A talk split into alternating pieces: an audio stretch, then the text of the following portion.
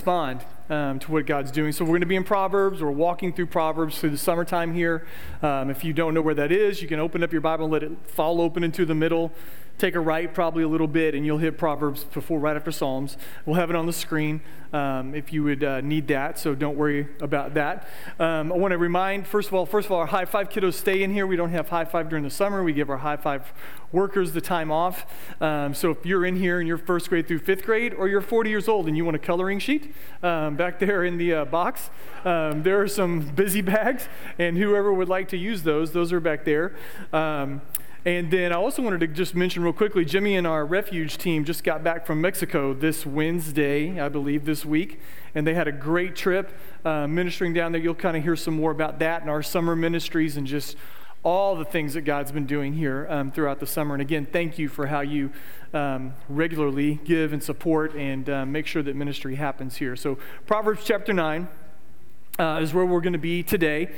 This is it's the end of a section of Proverbs. Um, it, it's sort of the first nine chapters of Proverbs are um, fa- basically they're this, this picture, uh, an image of a father talking to a son and saying, Here's wisdom, here's the way to, to properly live your life. Are you listening to me? Pay attention to what I'm saying. And then there's this entire section where he goes through these sayings um, about what wisdom looks like in a very practical way. Um, so, chapter 9 is sort of the end of that. Um, and so, we've been talking a lot about wisdom, and we'll continue to as we uh, walk through the book of Proverbs. Um, there's all kinds of wisdom in the world. That's one of the things that we kind of find uh, is that there's all kinds of people who, who are telling us, desperately wanting to convince us that they have wisdom, that they have the way to life, that they have the right way to live um, there's a lot of voices that are telling us, hey, listen to me. Um, if you listen to me and you live life my way, I will lead you into happiness. I will lead you into fulfillment and joy. So, there are some popular bits of wisdom um, that I wanted to kind of talk about and see if this really are they wise. Is this really wise? Um, first of all, there's this, this popular wisdom that says, live every day like it's your last. Live every day like it's your last. If I lived every day like it was my last day, I wouldn't pay a bill. I wouldn't pay any bills, right? Like ever. I wouldn't pay any bills. I would lick every carton of Bluebell Rocky Road ice cream. if it was my last day, I would just go to the store and just take a scoop and put it back in. I wouldn't care. Rocky Road Bluebell ice cream. I wouldn't, pe- I wouldn't pull hair out of any of the drains in my house ever again. They would just say stopped up for whoever came next, right? I wouldn't care. Last day, I'd sit on a beach and I'd just wait for the end to come. You know, whatever was going to happen at the end of that day, that's what I'm doing. Bluebell ice cream, sitting on the beach, right? Probably bad advice. Live every day like it's your last. If you, eh, when you're a young parent, I can remember this. Young parents, you get told a lot of times, enjoy every minute. Enjoy every minute because it goes by fast. People that tell you that have never had a three year old. Okay? Obviously, it goes by fast. Obviously, that there are times that you're going to enjoy when your kids are little, but my gosh, enjoying every minute, that's a lot of pressure. That's a lot of pressure, okay? So maybe not the best kind of wisdom. Here's another one for young parents nap when your baby naps. And I can remember tell, people telling Mindy that when, when we had little ones, and I'm like, so in the middle of the Target parking lot, I'm supposed to nap, right? Getting somebody's papoose and let them carry me around because that's when my baby's napping. Um, I don't think that would work out of high chairs. Just at the dinner table, just fall asleep if they're falling asleep. Probably not great. Um, this is another one. People give you this wisdom when they say, um, oh, be careful after you've already tripped. you already trip on something. Oh my gosh, be careful. Well, that's a little late, right? that wisdom wasn't very helpful. Blood is thicker than water. That sounds good. I'm adopted. What am I supposed to do? And I'm serious about that. Like, what that, is this wisdom for me? blood is thicker than water. Am I just hosed my whole life? Like I don't have any hope? What am I supposed to do? And sometimes your family is just eight crazy people. They're nuts, right? And sometimes blood is not thicker than water. It isn't any better. So sometimes that's bad advice, right? There's, there's a lot of that kind of stuff that's just flying around that says if you take this and you adopt it and you live this way, you'll find life, happiness, fulfillment, and all that kind of stuff maybe, maybe we're missing something. I think we are missing some things, and maybe we're missing some simple things today. Some of you read a book years ago by Robert Fulghum called All I Really Needed to Know I Learned in Kindergarten. Anybody remember that book? Um, some of us read that book. And he said this this is kind of to boil it down. He said this Wisdom was not at the top of the graduate school mountain. So he's like, when I'm graduating from graduate school, not high school, not my undergrad degree, graduate school, he said, wisdom was not what we were all aiming at. Wisdom was not the top of the mountain. But there in the sandy pile of Sunday school was wisdom. And he said, These are the things that I learned back in, in Sunday school and kindergarten share everything, play fair, don't hit people, put things back where you found them, clean up your own mess, don't take things that don't belong to you, say you're sorry when you hurt somebody, watch out for traffic, hold hands, and stick together.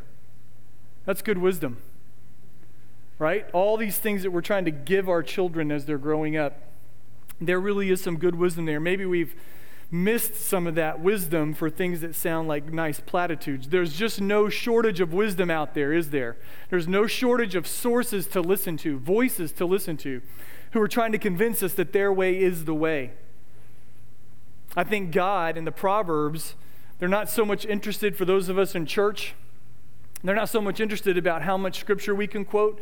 Proverbs and God are interested in how we live. What are we doing with what we say that we know? What are we doing with the things, the truths that we find in Proverbs? Isn't that the point? The point is that I can quote 10 Proverbs to you. The point is, am I living out the truths that are in those Proverbs? So, as we're going to turn to Scripture today, we're going to, we're going to see these two voices um, that are kind of appealing to us, calling to us all the time. They're going to be personified, which happens a lot in the book of Proverbs. Uh, things become personified. And we're going to see these two voices become personified here as they're calling out to us um, about which way to go. So, Proverbs chapter 9, verse 1 says, Wisdom has built her house, she has hewn out her seven pillars. She has prepared her food. She has mixed her wine. She has also set her table. She has sent out her maidens. She calls from the tops of the heights of the city. She says, Whoever is naive, let him turn in here. To him who lacks understanding, she says, Come, eat of my food and drink of the wine that I have mixed. Forsake your folly and live, and proceed in the way of understanding. So, who is this woman of wisdom? To me, this sounded, when I was reading through this, and I've, I've read this, this proverb before, like many of us have, as I was reading through this this time, it really struck me how similar this woman sounds to this passage. And I want you to listen to this and see if I'm just making things up, maybe. He began to speak a parable to the invited guests, and he said this When you're invited by someone to a wedding feast, don't take the place of honor. Someone more distinguished than you may have been invited by him. Who invited you? Give your place to this man. Jesus is talking about a wedding feast. When you have a luncheon or a dinner, don't invite your friends or your brothers or your relatives or rich neighbors. Otherwise, they may also invite you in return. You give a reception, invite the poor, the crippled, the lame, the blind, and you will be blessed. A man was giving a big dinner, and he invited many people. At that dinner hour, he sent his slave to say to those who had been invited, Come, for everything is ready. But they all alike began to make excuses. The first one said, I have a, bought a piece of land and I need to see it. Who buys land without looking at it? Another one said, I bought five yoke of oxen and I'm going to try them out. Another one said, I have married a wife and for that reason I cannot come. Mail order? I don't know. And the slave came back and reported this to the master, and the head of the household became angry and said, Go out at once into the streets and the lanes of the city and bring in here the poor, the crippled, the blind, and the lame. And the slave said, Master, what you commanded has been done. There's still room. And Jesus said, The master says to the slave, Go out into the highways and the hedges and compel them to come in so that my house may be filled. Doesn't that sound like this woman?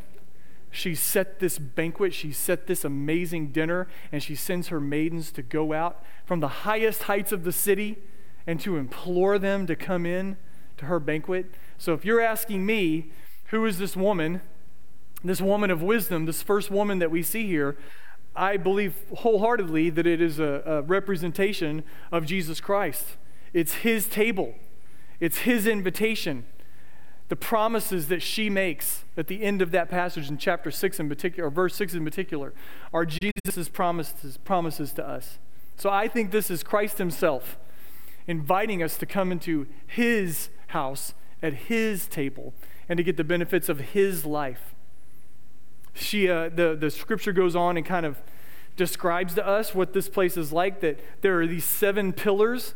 There's been a lot of weird stuff written about this, and I don't want to get into too much of that. I think you can go too far.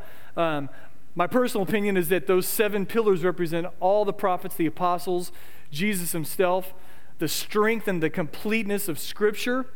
Scripture has a very high view of itself, or so either we look at Scripture and we go, it really is everything that we need to live in life, or it's, it's just a, a bunch of compiled sayings.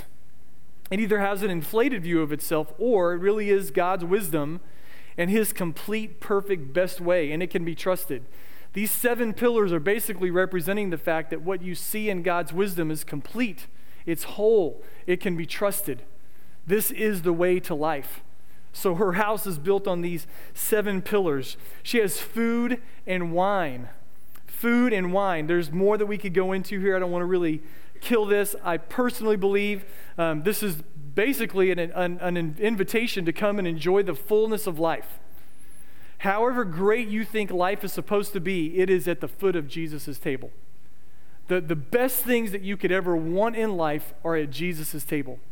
Everything you ever want life to be for you happiness, wholeness, fulfillment, satisfaction it is at the table of Jesus. He is fully capable of filling you up with life. Capital L I F E, life. He is more than able to give you everything that you're looking for. It's in the person of Jesus Christ. I also think that you have a bit of a reference there to the wine and the bread of communion. That, that we have this picture here of Old Testament, of course, but this picture here of Jesus saying, Come feast on me. And I know that sounds odd and that language is so bizarre to us, but isn't that what he told us to do? Isn't that what he said to do in the Gospels? Isn't that what he said to do in the letters in the New Testament? Feast on me, feed on me, be nourished by me. And I think that's what we see here in this woman, this Old Testament representation here. Then she sends out her maidens, right? She's made this table, she's created this building, this amazing house, seven pillars, a great meal, and she invites people to come in. Then she sends out her maidens with these invitations. Why does she do that? Because they have good news. What is the good news that they're carrying out? Wisdom and life and joy are here for you. And then she uses this word naive, I think is the word that it says here, uh, yeah, in verse 4. Whoever is naive, let him, let him come in here. The best translation of that word naive is actually simpleton. So, for all the simpletons out there, come in here. For all the naive simpletons out there, I have wisdom for you and life for you and joy for you. Some of you will you will check out right now because you were like that is offensive and I am not naive or a simpleton. The very fact that you have an inflated view of yourself shows that you're a naive simpleton. That you don't think that you're a naive simpleton means you're a naive simpleton because you believe better of yourself than what's probably true. You're the one who should be listening right now. These women go out, these maidens go out with their invitation. They have wisdom and life and joy. Listen, this is grace, isn't it? Isn't this a picture of grace? No one that they're talking to has earned anything. No one that they're inviting to come in has ever earned one bit of this wisdom. And this woman is saying, I've provided all of it for you. I've prepared everything for you. I've built a house for you. Come in and get nourished by what I have to give you. That's grace. That's Jesus Christ. That's the invitation that we have through him. That's the gospel. That's the good news. That's the word, I think, that's the story that we have to give to other people. And as I was reading this, I was thinking, you know, man, maybe there's a, a way for us to talk about the gospel in a postmodern world where truth doesn't really matter very much anymore, right? Truth is fading away as far as postmoderns are concerned. So maybe there's a way for us to tell our gospel story here. So maybe we can say it in the framework of wisdom, something like this. I was just foolishly searching for life. I was I was acting like I knew the best way to live. I was treating other people as if my way was the only way or the best way and maybe abusing them along the way. I was idolizing. I, I had made basically little gods out of money or success or family or, or happiness or whatever that was. I had no idea what it was like to live in real life and real wisdom or real joy. I didn't know what any of that looked like, but I found it in Jesus Christ. When I began to follow him, when I heard who he was and I trusted in him, I received those things. He has given me so much wisdom. He's given me so much life. Maybe we can tell our gospel story like that and kind of get around some of the little tiny little walls that people have built up in their lives by talking about how God's given us wisdom and that wisdom has provided us with joy and life and all the things that I think we're all looking for. So we see the maidens go out. We are the maidens in the New Testament. We're the ones who are supposed to be going out with this message of life and wisdom for people. Verse 4 Who is she inviting to her table? And again, we talked about it the naive, the simpleton. What that means is some of you are offended by it, but here's what that means this is the person who is in need of protection. This is the person who has a hard time uh, discerning and navigating the difficult waters of real life and needs someone to walk alongside them and protect them. She's inviting them in and saying to them, I will do that for you. You, you walk my way, and I will help you figure out the hardest, the most difficult things in life. I'll give you the wisdom that you need. People who are still being formed in their thinking, which should be all of us, but people who are still thinking, it's figuring out how to think, how to discern, how to get through life. Just this last week, haven't you been challenged with something? You're like, I don't know what to do here. Don't we all hit these crossroads, whether it's a relational crossroad or a, a career thing or a decision about finances? And we're like, I literally don't, there's no sign from God, there's no pointing finger anywhere. I need God's wisdom here. All of us fit into this category of being invited to this table. Says whoever she says whoever lacks understanding. Do you lack understanding?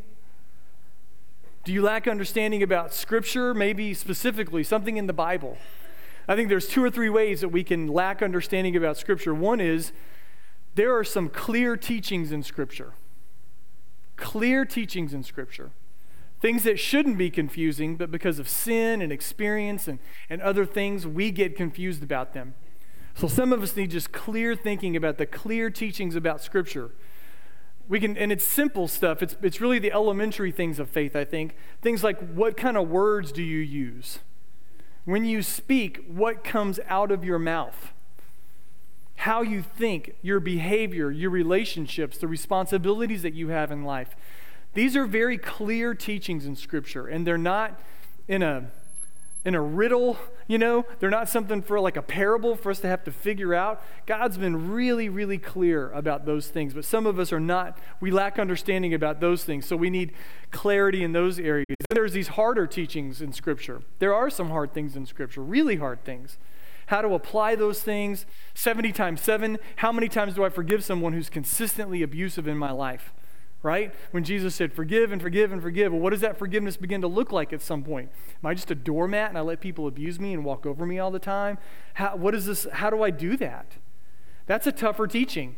There's a baseline elementary teaching there, forgive people, but then there's a harder one later on. That gets difficult to understand and difficult to apply.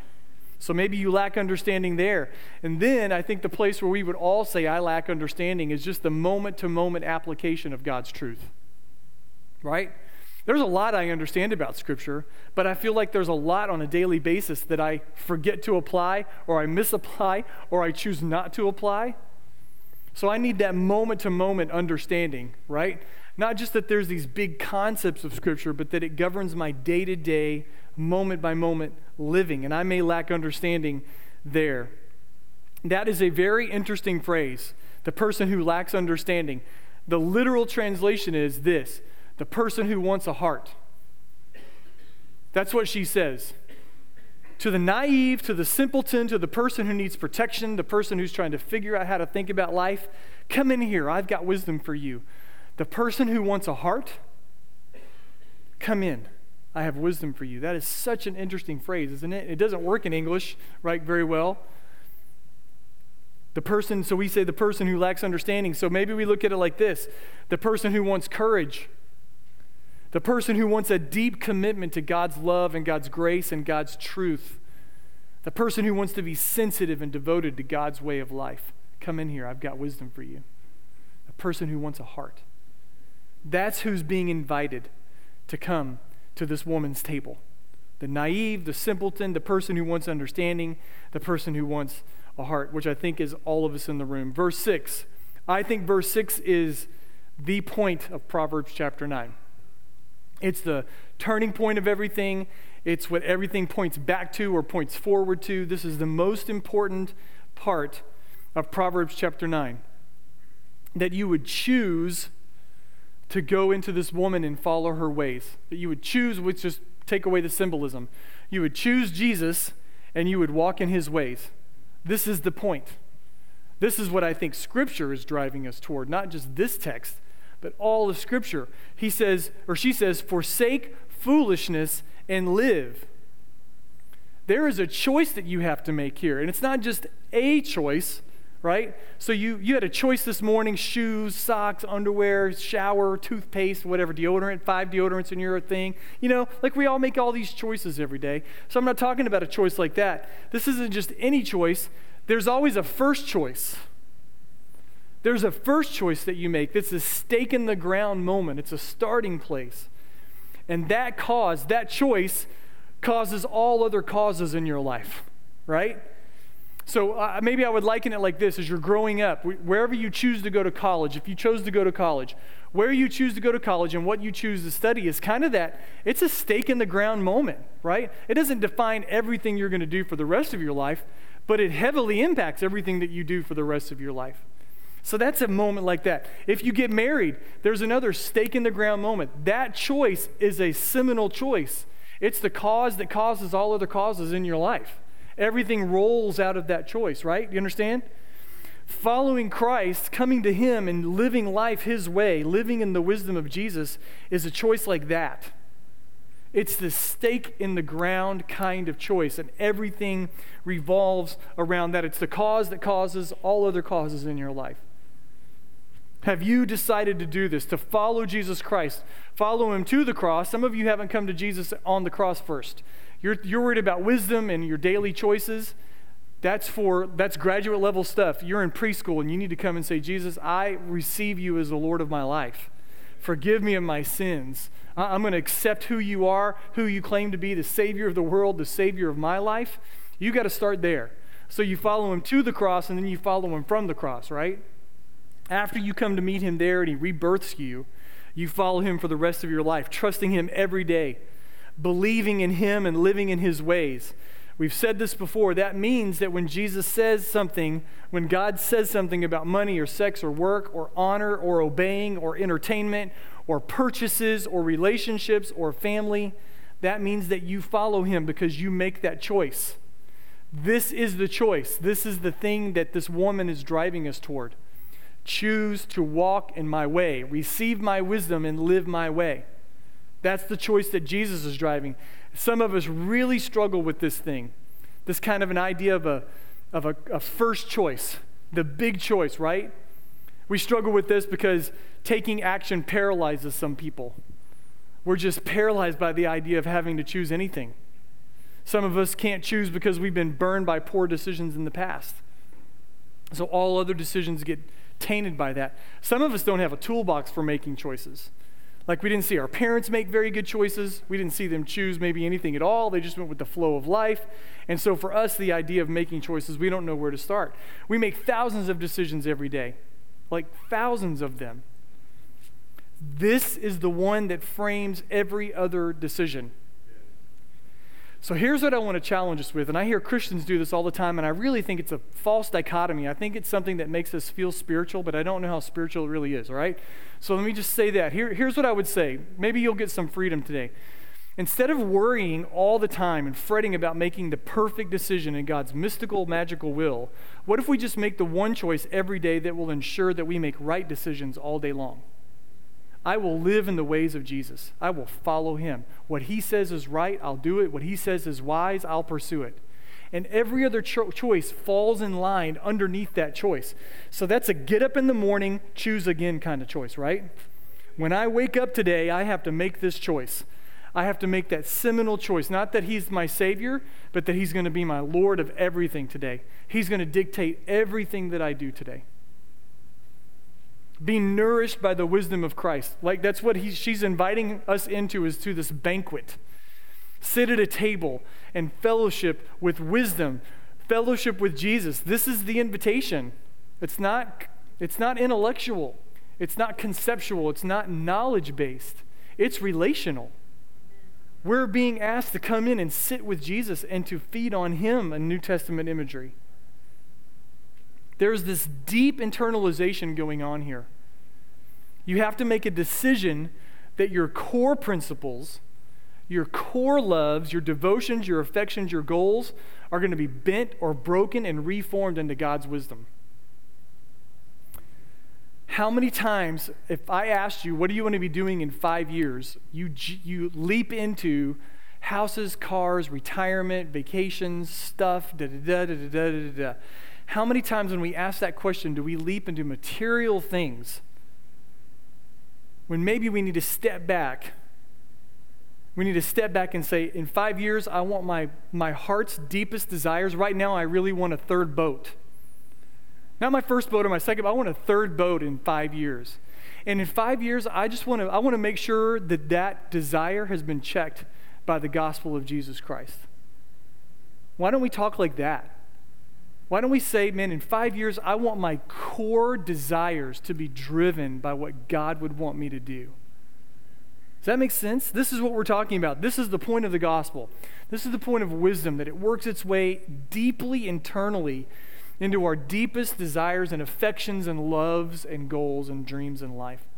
So here's what that means Scripture says some things about these kinds of things that we have to decide on every day. Is there really a forever future with God? Is that true? Is that part of God's wisdom and the way that He set up the universe to run? That those of us who believe in Him and trust Him will live forever with Him? If that's true, how should that change my choices today? Is there really a way to overcome temptation and sin, or was Jesus just exaggerating? Was he just selling me something so I would follow him? And then behind the scenes, he goes, Hey, by the way, that whole overcoming temptation thing, haven't figured that out yet. you know what I mean? Or did he mean, I've overcome the world and you can overcome the world? If that's true, if that's part of God's wisdom for our world, what does that do with our choices? Is there really the power to forgive the people who hurt us the worst? Really? Really? If there is, what does that do with your choices today? Is there really a new community and family where I can find love and acceptance? If there is, what does that do with your choices today? Is there really a God who knows me and accepts me and wants to change me and he wants to be with me forever? If that's true, what does that do to my choices today? That's wisdom. Is there really a creator God who left us in this world to steward and manage it for his glory?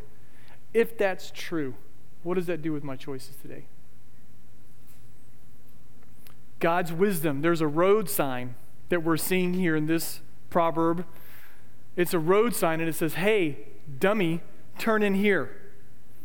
All of you who are a little dumb, and you can acknowledge it, you're humble enough to go, I don't know, I'm kind of dumb in that. Turn in here, I've got wisdom for you. Some of us guys, that means we have to be humble, doesn't it? Right? We can't look at the wife and go, hey, it says dummies, that's you. You want to drive? Right? You have to go, that's me, you're right. We got to take that road and then go into this place and sit at this table and learn wisdom. Amen? That's the invitation that's being given to us here. Verse 7 he who corrects a scoffer gets dishonor for himself, and he who reproves a wicked man gets insults for himself. Do not reprove a scoffer, or he will hate you. Now, this is an interesting little thing, little couple of verses here. Have you ever tried to teach someone or even force wisdom onto somebody or coerce or manipulate people into wisdom? If you're a dad, raise your hand. Okay? We have just tried our hardest to sit on people and twist them and put their arm behind their back and make them learn wisdom. And it's so frustrating, right? when they won't do it. And this verse says we can't do it. I want you to understand something. All of us need to understand something. Not only do these foolish people share the end of foolish people, so there's Proverbs is full of this. We looked at it two weeks ago. Matt looked at it some last week. The end of foolish people is destruction and loss of everything that you think life should be. That's the end of foolishness. So, not only do foolish people share the end of foolishness, they cannot be forced into wisdom. You can't force them into it. The wisest thing anybody could ever do would be to come to Jesus and say, Save me from my sins. I can't do it. I can't force people into that wisdom. And I can't force people on the back of it to live his way either. So, how do I know if I'm foolish? Some of you are like, I'm so glad somebody needs to hear this today, right? I'm so glad some fool is listening to this. How do I know if I'm foolish? Can you be criticized or corrected? Because the foolish man can't be. The foolish man can't handle somebody coming to him and saying, Hey, that's not a good idea. Who are you? You're just a little young punk. I know what I'm doing. Not everybody gets, and I mean this, and I really do mean this. I think you have to marry this with other wisdom in Scripture. I'm not going to throw pearl before swine. So, not everybody has a right to do this, but you know what? Your mentors, maybe your teammates, and that could be literally teammates or work teammates, maybe some authority in your life, some wise person in your life, some teach, somebody has this authority to come into you and critique you, to look at your life and say, that's not a good idea. Don't do that. The more foolish you are, the less teachable, coachable, and correctable you are. Warren Wiersbe said this He said, Fools and scoffers and the simple like to have their own way and to be told they're doing fine. But the wise man and the wise woman wants truth. Teach wise people and they'll accept the truth and become wiser. Try to teach fools and they'll reject the truth and become even greater fools. You cannot teach everyone, drag everyone, coerce everyone. This is what legalists do. If you're a legalist, this is what you're doing. You're trying to manipulate and coerce people into living wisely. And I'm just telling you, you can't do it. You'll make them bitter. What does it say in the? They'll hate you for it, right? You can't drag people into this place. Then it goes further and it says, not only can you not do it, it says, don't do it. There's a warning here for the wise person. You can't drag them into wisdom. And he says, don't try to drag them into wisdom. Now, my gosh, now we're really struggling, aren't we? Because there's some of us in here, we're OCD, we're type A personalities, and things need to be done right. You know what I mean? There's just a way that life is supposed to be lived, and we have a hard time accepting that. Here's what I would say marry it with the rest of, of, of, of wisdom literature Proverbs would have this idea that you're constantly trying to correct people. You have poor timing in your correction. Do not constantly be dogging people for their foolishness. You can't nag people into wisdom either, right? I can't coerce you, I can't force you, and I can't nag you into it either. And so many times, again, maybe moms and dads or spouses, how many times have you, it's legit wisdom. You've had wisdom to give to someone, to a, a kid or a grandchild or, or whatever, and you just chose the wrong time. Or you're doing it all the time. all the time is also the wrong time, okay? So sometimes it's just you got to marry this oppor- with the right opportunity, you know? Unless unless your point is you need them to see you as wise and helpful. If that's your goal, they're never going to see you that way. Does that make sense? If your motivation for giving away wisdom is so that people will see you as wise and helpful, it'll backfire on you. That can't be why you're giving away wisdom and why you're trying to help people. It's about their benefit. This psalm, this proverb talks about it later. We'll have to skip over it. But ultimately, it's for their benefit. So don't constantly be trying to give wisdom away to people. You're going to have to pick and choose. Sometimes you pick and choose your battles, right? Pick and choose the timing, pick and choose how you say it. Be wise in how you try to give away wisdom. Okay? It's important to understand that foolish people, this is for those of us who want to correct us all the time. It's important to understand that foolish people is a, cho- it's a they're, they're choosing their lifestyle. Foolishness is a chosen lifestyle. The foolish are not foolish because they lack infor- information or knowledge. They're foolish because they like to appear superior to other people and they can't be corrected. And they choose foolishness. Now, that's a really tough one to swallow because I do like to think of people generally the best. And if they just had a little more knowledge, well, if they just understood, and I think Proverbs is basically saying, not just here, but throughout Proverbs, no, they know. They know. They have plenty of knowledge. They're choosing that.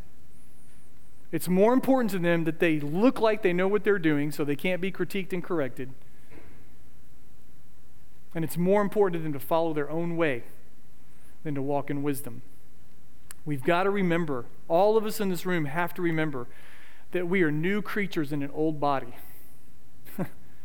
we are new creations in an old body, and we need the new mind of Christ to be built in us all of the time.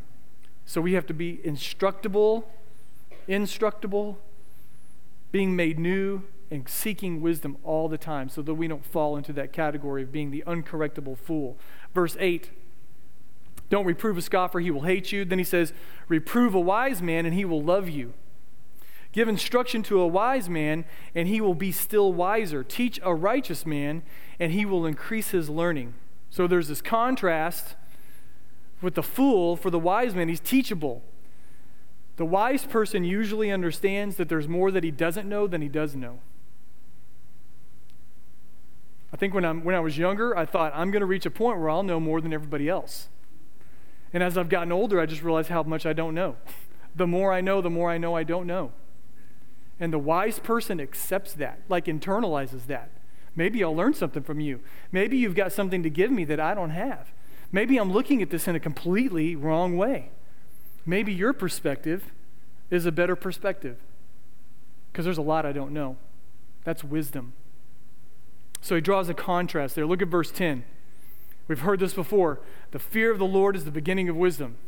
That's a major theme throughout the book of Proverbs. The fear of the Lord is the beginning of wisdom, and knowledge of the Holy One leads to or is understanding. Everything has a beginning. And thank God for us foolish people. Every day is full of new beginnings. Every day. Every day is full of opportunities to treat every decision like God is good, like God is in control, like God is watching over you, like God has good works for you to do today, like God is changing your thoughts and your loves this is what I think fearing God really means. It means getting up every day and making decisions every day like God is amazing. Like God has things for me to do today. He's got good works for me to do today.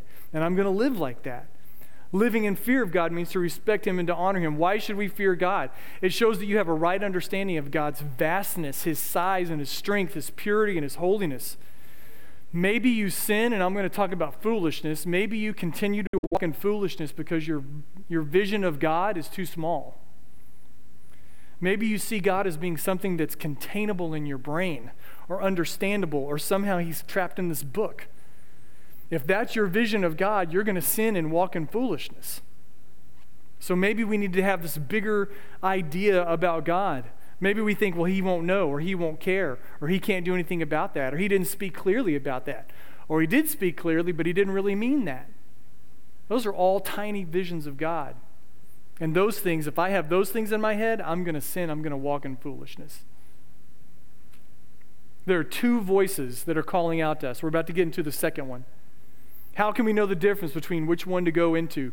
They're both asking us to come into a house, two different houses. How do I know which one to choose?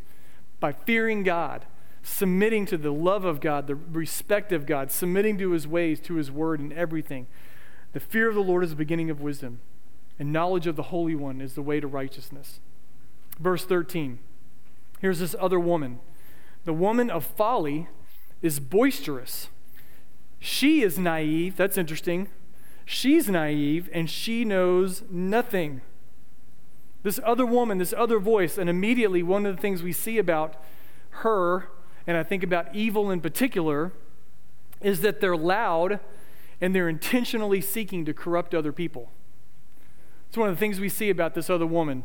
She is ultimately going to lead us to evil, away from God, away from God's ways. She's loud and she is seeking to corrupt other people. Evil takes joy in corrupting others. Evil needs other people to validate their own evil.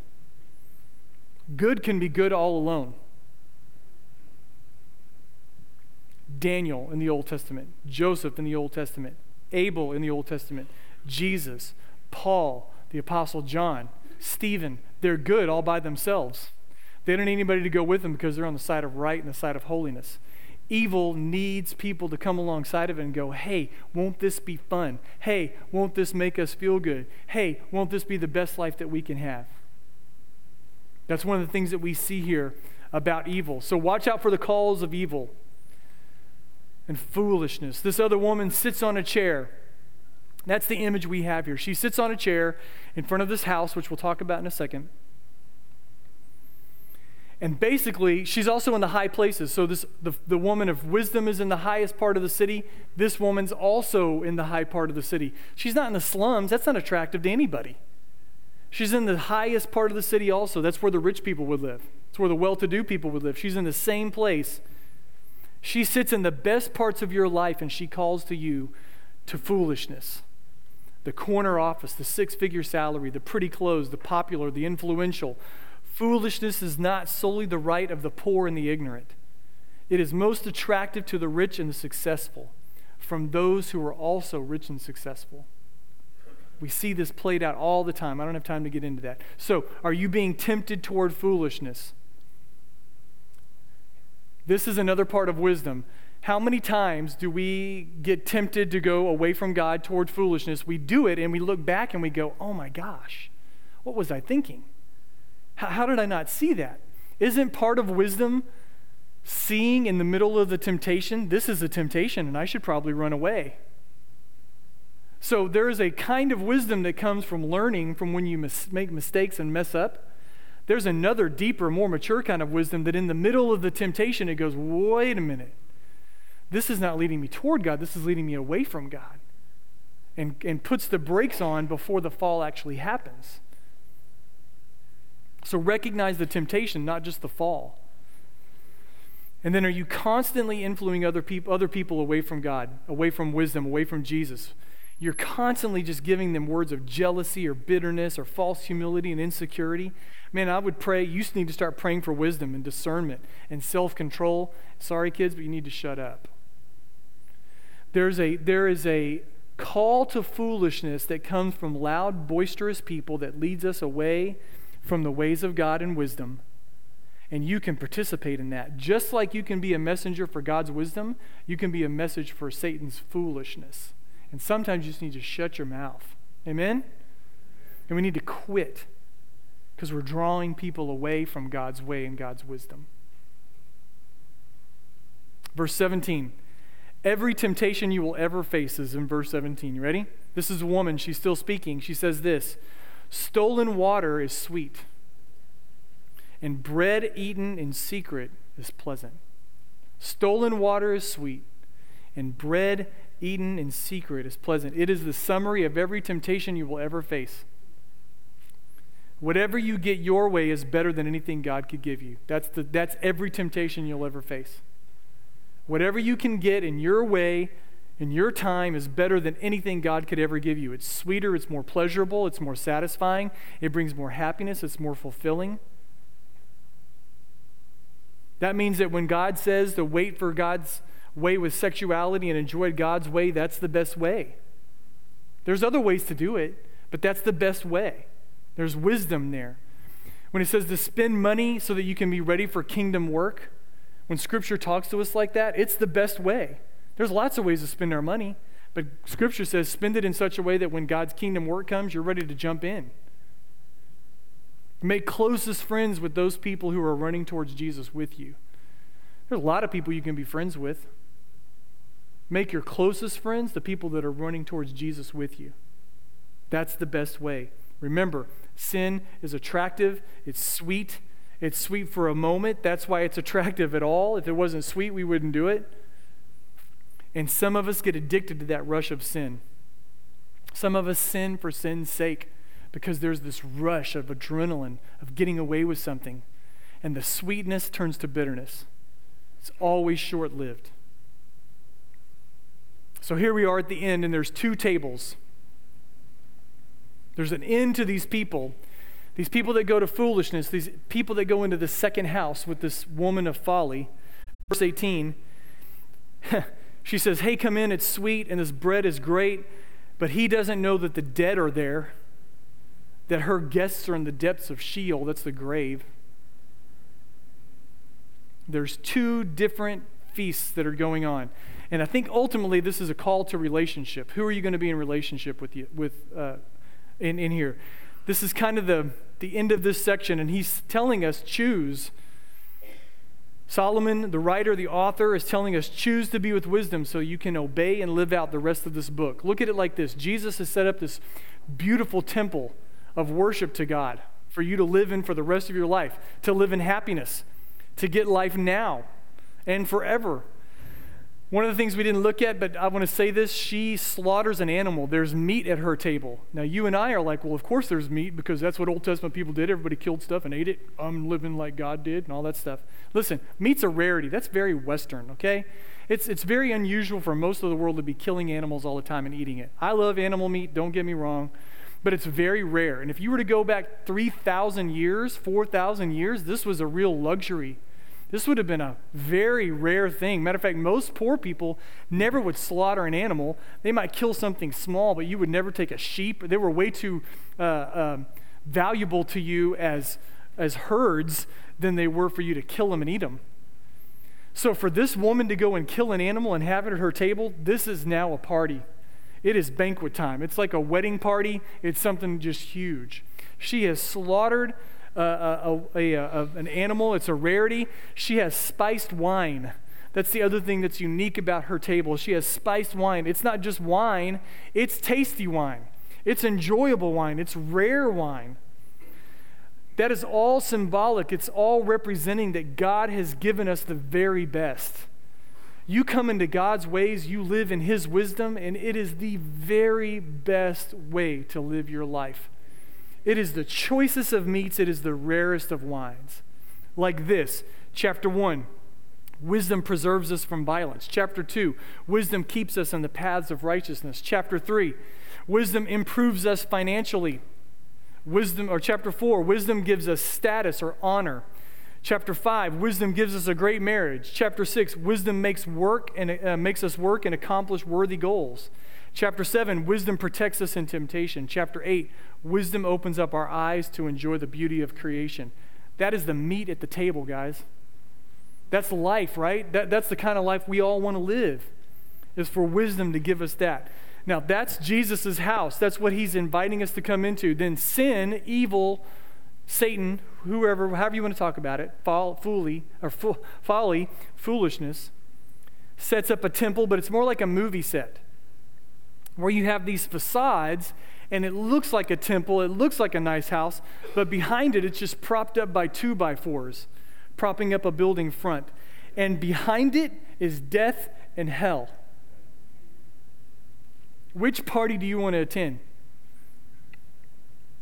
Who needs the invitation to life and wisdom in Jesus? It is the very best way to go. Will you be wise or will you be a fool? Have you made that core decision the very first decision to come to Jesus, to come to his table of life, and then daily fear the Lord in all things, respect him, honor him, live like he really is who he says he is. You guys bow your heads and close your eyes. Maybe somebody wants to pray this prayer with me. Lord, I want to grow. I want to become a better person. I want to be like you. Show me how. Tell me how. Correct me, teach me, train me, rebuke me, do whatever you want to do in my life. Who needs to pray a prayer like that or wants to pray a prayer like that? Lord, I want to grow. I want to be wise. I want to become a better person. I want to be like Jesus. Please tell me how. Correct me, teach me, train me, correct me, rebuke me. I don't want to live the life of a fool. Your invitation today is to come to the table of Jesus, feast on the bread of heaven. We're there with you. You're not there by yourself. There's a crowd of people there with you. We're young and we're old. We're men and women. There's a lot of ethnicities there, skin colors, backgrounds. We all have hopes and fears and pains and longings and desires and dreams. And every time we come to the table of Christ, we want wisdom. We want wisdom. I don't know what to do here. I don't know how to live this life. I don't know what choice to make. I don't know which way to go. Give me wisdom. And it's here at Jesus' table that we get insight and understanding and wisdom. So if you're a fool, you'll walk out of here and you will listen to the call of sin and temptation and the world. Who is the loudest voice in your life? What is the loudest voice in your life right now? There's two voices. You may think there's thousands of voices. There's really just two. Who is the loudest voice in your life? And what are they saying you? Where are they leading you to? Stop. If you've been a fool up till this morning, stop. Don't listen to that voice anymore. Come into the wisdom of Christ. It's the decision that you have to make to follow Jesus Christ. And there's others in here, and you would just be the simple person. You're not a fool, you're just simple. You need help, you need protection, you need guidance, you need courage. Wisdom tells you there's a better way. There's hope for your hopelessness, there's a way through the impossible, and you can have joy and fulfillment, and you can honor God every day. So you need to right now make the decision to stop living like a fool and start to live the way God would have you live. He's been very clear about so many things. Lord, I want to grow. Lord, I want you to make me a better person. Lord, I want to be like you. Show me how. Tell me how. Correct me. Teach me. Train me. We're going to go into a time of prayer and ministry. There's several things I want to just kind of throw at you. This will go on for several minutes here. Um, we have our kneelers set up here if you would like to come and, and uh, pray on your own. I'm going to ask some of our prayer counselors if you wouldn't mind getting up and making yourselves available around the edges of the room to pray with people as they may need prayer. So you can go to one of our prayer counselors and receive some prayer this morning if you would like to from the people that will be around the edges of the room. Um, I want to throw this out at you. One of the things that we will do with our students when we go to our, our mission trip, we'll have a night um, where our kids will write out prayer requests. And it may be a, a pain that they have, or a need, or a fear that they've gotten, and they just want to leave it at the foot of the cross. They're done, and they're tired, and they're afraid, and they just want to leave it there. And so we may have a cross. Sometimes we've taken that cross, or we'll have another cross and, and they'll nail it on there with sometimes we've had hammer and nails or a thumbtack. This year we had um, duct tape. And the kids just, it's covered with all these prayer requests. So I just want to, I mean, our students can do this. I think we can do this on a Sunday morning. Here's some of the stuff that your kids wrote on, hung on a cross. Said, I want to leave this. I don't want to carry this out of here. Anger and fear. Help me to understand why I go back between right and wrong and live a double life and I can be a hypocrite. How can I truly change? God, I want you to make my brother have faith in you. I want you to cure my heart from all sins. I want you to give faith to my broken family. God, I, I want to stop being judgmental. I want to stop gossiping and running things and people down. I want to take them to the Lord instead. God, I need help. As one of our, our counselors, I want to be a better parent. I don't want to worry. I want to love like you. I want to spend more time with you.